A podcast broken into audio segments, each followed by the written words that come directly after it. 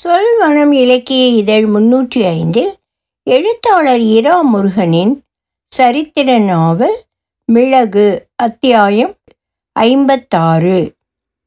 மிர்ஜான் கோட்டை 1605. ஒலிவடிவம் சரஸ்வதி தியாகராஜன், பாஸ்டன். ஒளிகள் விழுந்ததிலிருந்து ஓசை எழுப்பிக் கொண்டிருந்தன. தனி ஒளி எழுப்புவது ஒலி இல்லை. பூவில் தேனருந்த போய் அமரும் தேனியின் மெல்லிய இறகு செழிப்பு போன்றது அது. 10 உளிகள் சேர்ந்தால் எழும் ஓசை. காதலன் ஒருவன் அன்பு காதலிக்கு அவசரம் இல்லாமல் நிறுத்தி நிதானமாக கன்னத்தில் தரும் முத்தத்தின் சத்தம் போன்றது. சென்னா செவிமெடுத்தது. கடல் அலை தனக்குள் பாடியபடி கரைக்கு வந்து திரும்ப போய் மறுபடியும் வந்து திரும்ப போய் சலிக்காமல் அந்த ஒரே பாட்டை பாடுவது போன்ற இரைச்சல். 100-200 சிற்பிகள் சிற்பம் செதுக்கும் கூட்டு ஒலி. பட்கலிலும் கோகர்ணத்திலும் ஜெருசோபாவிலும் ஹொன்னாவரிலும் உள்ளாலிலும் உடுப்பியிலும் மால்பேயிலும் கார்வாரிலும் புட்டிகேயிலும் அச்சு அசலாக ஒரே மூலத்தின் பன்முகத்தன்மையில் அமைந்த சதுர்முக வசதிகள் ஒரே நேரத்தில் எழுந்து வருகின்றன. இவற்றில் சில சென்னபைரதேவியின் அரசாட்சிக்கு உட்பட்ட நிலப்பரப்பில் அமைவதில்லை. அந்தந்த குறுநிலங்களின் மன்னர்கள் சென்னா வசதி கட்டுவதை பார்த்து நல்ல பெயர் வாங்க அவர்களும் கட்டத் தொடங்கினார்கள். கருங்கல் பாலங்களை எடுத்து கிடைமட்டமாக நிறுத்தி கூரையாக்கி, கருங்கல்லை தரையாக்கி, கருங்கல்லை சுவராக்கி, ஒவ்வொரு வசதியும் மற்றொன்றிலிருந்து வேறுபடுத்த இயலாதபடி கல்லில் செதுக்கிய ஒற்றை கவிதையின் பிரதிகள் போல இருக்கும். வசதிகளின் சுவர்களிலும் கூரையிலும் சின்ன சின்னதாக புடைப்பு சிற்பங்கள் செதுக்கப்படும். இந்துஸ்தானம் முழுவதிலும் இருந்து வந்த சிற்பிகள் காட்சி வைக்கும் விரல் திறமையும் ஒளி கொண்டு செதுக்கும் சிற்ப மேன்மையும் அதிசயமானது. சென்னா வசதிகளை ஒளியின் ஒலி கொண்டுதான் நினைவு கொள்வாள். அதை ஒலித்து கொண்டிருக்கும் வரை இந்த மிளகு கிழவிக்கு உற்சாகமும் ஊக்கமும் இருந்து கொண்டே இருக்கும். சயன கிரகத்துக்கு வெளியே சென்னா வந்தபோது ஓரமாக உட்கார்ந்திருந்த நாகஸ்வர இசைக்குழு மிக இனிமையாக காலையில் இசைக்க தகுந்த ராகமான மலையமார்தத்தை இசைக்கத் தொடங்கியது. நேற்று பூபானம் வாசித்த குழு அது. அதன் முந்தைய தினம் பவுளி என்ற இந்துஸ்தானி ராகம். தினசரி மங்கள இசையோடு துயில் உணர்ந்து இரவு உறங்கும் முன் 1 மணி நேரமாவது இசையில் அமிழ்ந்து கண்மலர்கிறாள் சென்னா. நேற்றிரவு புல்லாங்குழல் மென்மையாக தாளாட்ட பஹாடி ராகத்தின் இனிமையோடு பனிமூடிய மலை சிகரங்களையும் பசும்புல் பரந்த மலையடிவாரங்களையும் சென்னா சுற்றி வந்தாள். இசையோடு எழுந்து இசையோடு துயின்று வாழ்க்கை இசைமயமாகட்டும். தினம் தினம் ஏற்படும் அழுத்தத்துக்கும் இறுக்கத்துக்கும் ஒவ்வொரு எலும்பும் நரம்பும் பாதிப்பு ஏற்றி பிணங்கி நிற்காமல் அவை இரவில் அமைதியாக ஓய்வு கொள்ளட்டும். துயிலெழுந்து சாந்தமாக நாள் முழுங்க இயங்கட்டும். இசை எப்போதும் மனதில் உங்களோடு லயிக்கட்டும். பிரதானி நஞ்சுண்டையா வாழ்த்தி ஏற்படுத்தியது இந்த இசை சேவை. ஏற்பாட்டின்படி சென்னாவின் நாட்கள் சில மணி நேரமாவது இசையில் உடலும் மனமும் ஈடுபட கடந்து போகின்றன. நாள் முழுக்க நிதானமும் சாந்தமும் கூட இருந்தபடி சென்னா ஆட்சி செய்து வலம் வருகிறாள். இதோ இன்றைய இசைக்கு பிறகு இப்படி ஆரம்பிக்கிறது. சென்னாவின் கோட்டை அதிகாரி தலைவணங்கி சொல்கிறார், "கருவூல நிர்வாகி உங்களுக்காக காத்திருக்கிறார் அம்மா. இன்னும் 1/2 மணி நேரத்தில் முன்மண்டபத்தில் அவரை சந்திக்கிறேன் என்று சொல். சரணா, உன் தாயாரின் உடல்நிலை எப்படி உள்ளது? வைத்தியரிடம் கேட்டு மருந்து கொடுத்தாயா?" "மிக்க நன்றி அம்மா. அவர்கள் உடல்நலம் தேறி வருகிறது அம்மா." "உன் அம்மா சரளாதேவி என் பிள்ளை விளையாட்டு தோழி தெரியுமா?" "சொல்லி இருக்கிறீர்கள் அம்மா." "ஓ, வயதாகிறதல்லவா, மறந்து போகிறேன்." "சகலமானதையும் கருவூல அதிகாரிக்கு சிற்றுண்டு அளிக்க ஏற்பாடு செய்." அடுத்த 1 மணி நேரத்தில் முன்மண்டபத்துக்கு வந்தாள் சென்னா. மீசை முளைக்கத் தொடங்கிய சிறுவன் போல இருந்தான் அந்த கருவூல அதிகாரி. கருவூல நிர்வாகத்தில் 7 அதிகாரிகள் உண்டு. மூத்த அதிகாரியான பங்கஜாக்ஷன் ஓய்வு பெற்ற பிறகு இந்த பைதல்தான் பிரதானி. அவையால் தேர்ந்தெடுக்கப்பட்டான். வாரணாசி தொடங்கி எங்கெங்கோ சுற்றி பல மொழிகள், கணிதம், வானியல் என்று ஏகப்பட்டது கற்று தேறியவன். வானை அளக்கும் வானவியல் கற்றுத் தேர்ந்து இங்கே மிர்ஜான் கோட்டையில் அரசு வருமானத்தை சல்லி சல்லியாக எண்ணி வரவு வைத்து அரசு செலவினங்களை வராகன் வராகனாக அட்டவணை தயாரித்து எழுதி செலவிட்ட வகையை கண்காணித்து கொண்டிருக்கிறான். இந்த உத்தியோகத்துக்கு ஆட்கள் வருவது அபூர்வம் என்று பிரதானிகள் சென்னபைரதேவி ராணியிடம் சொன்னார்கள். யாரும் வராவிட்டால் கட்டாயமாக வீட்டுக்கு ஒருவர் ஒரு ஆண்டாவது கருவூல அதிகாரியாக பணியாற்ற வேண்டுமென்று சட்டம் பிறப்பிக்கலாமா என்று சென்னா வேடிக்கையாக கேட்க, நிச்சயம் செய்யலாம், நல்ல திட்டம் என்று பல பிரதானிகளும் அதை பாராட்டினார்கள். உள்ளால் ராணி உயிர் தோழி அப்பக்காவோடு பகிர வேண்டிய நகைச்சுவை அது என்று உருமாலில் முடிச்சு போட்டு வைத்திருக்கிறாள் சென்னா. மகாராணி மண்டபத்துக்குள் நுழைவதைக் கண்டு அவசரமாக எழுந்து நின்றார் அந்த கருவூல அதிகாரி சிறுவன். பெயர் என்னப்பா என்று விசாரித்தபடி சென்னா அமர்ந்தாள். எதிரே வைத்த நாற்காலியை காட்டி உட்காரச் சொன்னாள். ராணியம்மா, நான் தற்பரன், பரன் என்று அழைக்கப்படுகிறேன். தமிழ் பேசும் ஜெருசோபா குடிமகன். போன மாதம் கருவூல துணை அதிகாரியாக நியமிக்கப்பட்டிருக்கிறேன். நல்லது தற்பரன். பரன், இந்த காலை நேரத்திலேயே என்னை சந்திக்க வேண்டும் என்று கோரிக்கை வைத்த காரணம் என்னவாக இருக்கும் என்று புரியவில்லை. சென்னா முகத்தை மலர்ச்சியாக வைத்தபடி சொன்னாள். வரவு செலவுக்கு மேம்பட்ட ஒரு விஷயமாக உங்களிடம் பேச வேண்டும் என்று ஒரு வாரமாக முயல்கிறேன்.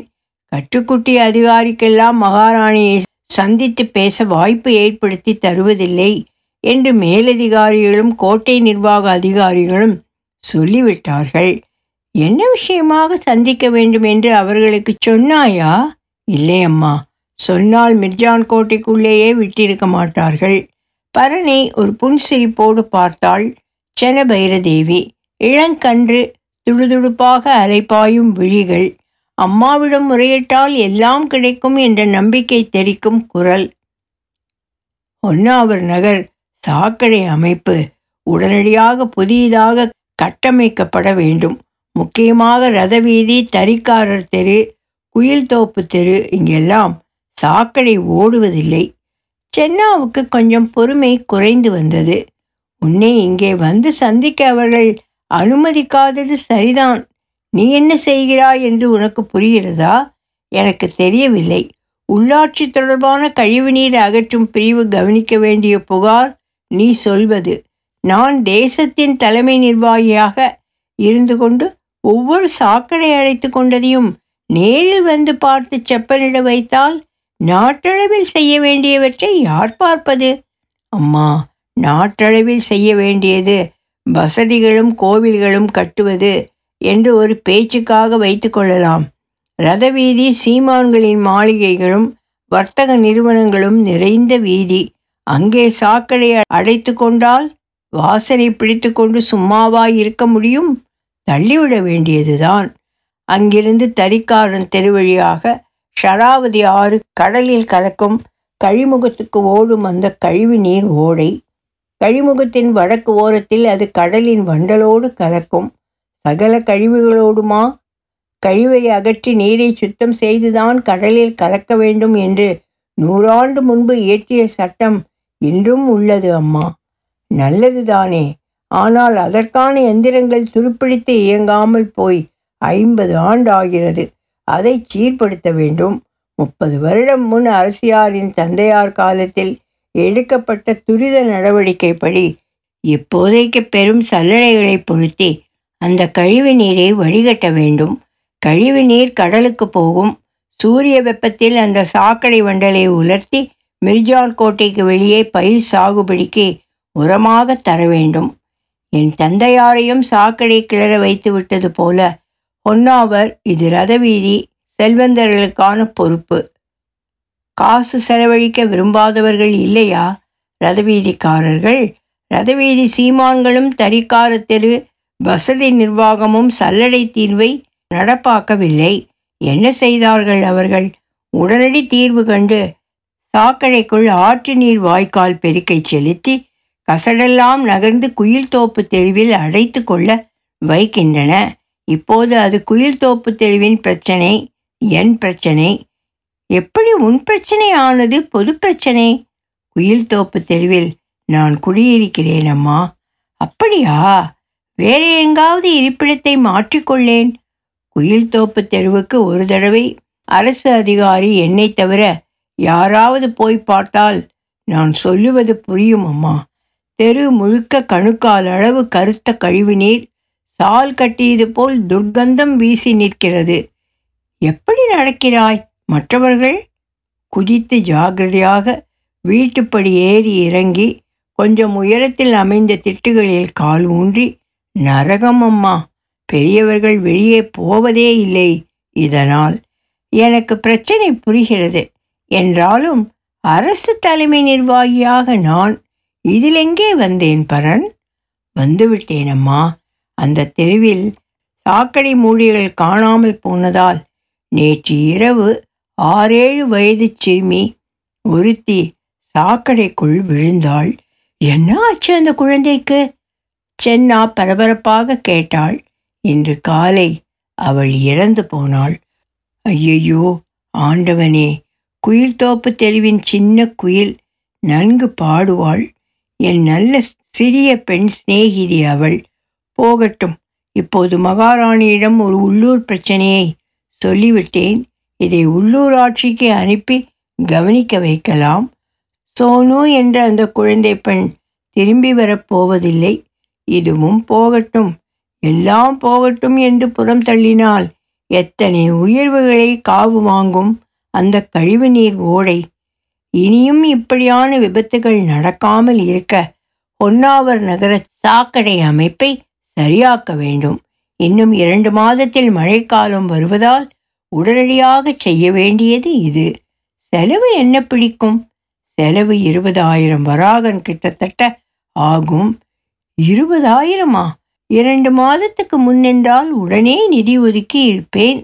இப்போது 1 வாரம் 2 வாரம் தாமதமாக, அதுவும் 4 தடவை 5,000 5,000மாக தரலாம். யோசித்து சொல்கிறேன் அம்மா. நேற்று கருவூலத்தில் வரவு வைக்க மேட்ரிக் வர்த்தகரிடம் இருந்து ஏற்றுமதிக்கான விலை 20,000 வராகன் என்ற தொகைக்கு ஒரு கைச்சாத்து. அதை சாக்கடை சீரமைக்க எடுத்துக்கொள்ளலாம் என்கிறாயா? தர்மவீர் பிரதானி உடுப்பி அருகே வராங்க கிராமத்தில் திருக்குளத்து நடுவே அமைந்த 400 வருடம் பழைய கேரே பஸ்தியை செப்பனிட அந்த மிளகு காசை திசை திருப்பி விட்டார். அதுவும் வேண்டிய செலவுதானே, வீண் செலவு இல்லையே. நீங்களே சொல்லுங்கள் அம்மா, சாக்கடை நீரில் மூழ்கி மரணம் ஏற்படுவதை தடுப்பதா, தண்ணீர் கோவிலை செப்பனிடுவதா, எது உடனடியாக செய்ய வேண்டிய காரியம்? தனித்தனியாக பார்க்கும்போது மிக கொடிய நடவடிக்கையாக தெரியலாம். பிள்ளைகளை ஜாக்கிரதையாக கவனித்து கொள்ளாமல் சாக்கடைக்கு பறி கொடுப்பது பெற்றோரின் அசட்டை காரணமன்றோ என்று இன்னொரு வகையில் பார்த்து வாதாடலாம் பரன்.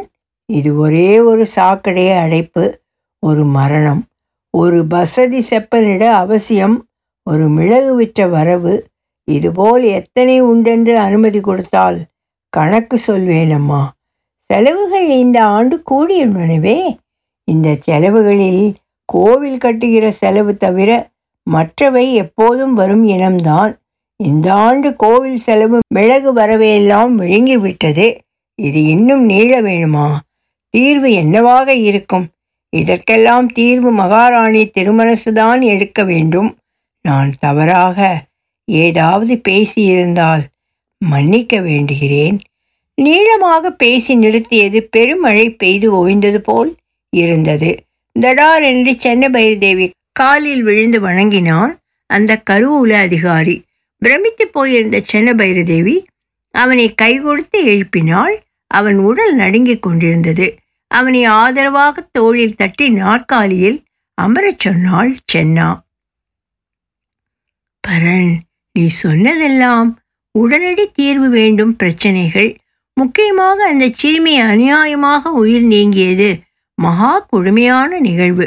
அந்த பெண்ணின் பெற்றோரை சந்தித்து துக்கத்தில் பங்கு பெற நினைக்கிறேன். குடும்பத்துக்கு உதவித்தொகை தரவும் ஏற்பாடு செய்கிறேன். நல்லது அம்மா. அடுத்து ஒன்னாவரில் இந்த சாக்கடை அடைப்பை சீர் செய்ய 20,000 வராகன் செலவுக்கு வழி செய்வது குறித்து ஏற்கனவே சொல்லிவிட்டேன். மற்ற பிரச்சனைகள் நீ சொன்னவற்றையும் கருத்தில் கொண்டு அடுத்தடுத்து சரி செய்ய முயல்கிறேன். ஆனால் ஒன்று நீ கவனிக்க வேண்டும். சொல்லுங்கள் அம்மா. அரசு எந்திரம் என்பது மிக பெரியது. குறுக்கிட்டு சொன்னான். அம்மா, அந்த இயந்திரம் வேலை செய்யவில்லை. சாக்கடை நீரை சுத்தம் செய்யும் இயந்திரத்தை தானே சொல்கிறீர்கள். ஓ, அதில்லையா? மன்னிக்க வேண்டும் சென்னா சிரித்தாள். இது அரசாங்கம் என்று பொருள்படும் ஒரு பயன்பாடு. நன்றி அம்மா. நீ அரசு எந்திரத்தை கழிவுநீர் அகற்றுதல் நோக்கில் மட்டும் பார்க்கிறாய். அதற்கு இன்னும் எத்தனையோ பரிமாணங்கள் உண்டு என்பதை நீ உணர வேண்டும். மன்னிக்க வேண்டும் அம்மா. உணர்கிறேன். அதெல்லாம் அறியாமல் கருதாமல் போனேன். அரசு வருமான பெருக்கம், செலவு சுருக்கம், விவசாய முன்னேற்றம், ஏற்றுமதியில் மற்ற நாடுகளோடு போட்டியிட்டு நம் பொருளை நல்ல விலைக்கு வாங்க வைத்தல், தேச பாதுகாப்பு, ஜனங்கள் அரசு மேல் வைத்திருந்த நம்பிக்கையை எப்போதும் கைவிடாதிருக்கச் செய்தல், மத சமத்துவம் பேணுதல் என்று பாடம் நடத்துவது போல் நான் அடுக்கிக்கொண்டே போனால் நீ அலுப்படைய போகிறாய். அம்மா, எப்படி அலுப்பு வரும்? தங்களுடைய மதிப்பு மிகுந்த அரசு நேரத்தை எனக்கு ஒதுக்கினீர்களே. மக்களின் முதல்வர் நீங்கள். நன்றி. அந்த பெருமைக்கு நான் அருகதை உள்ளவள் இல்லை. என்ன சொல்ல வந்தேன்?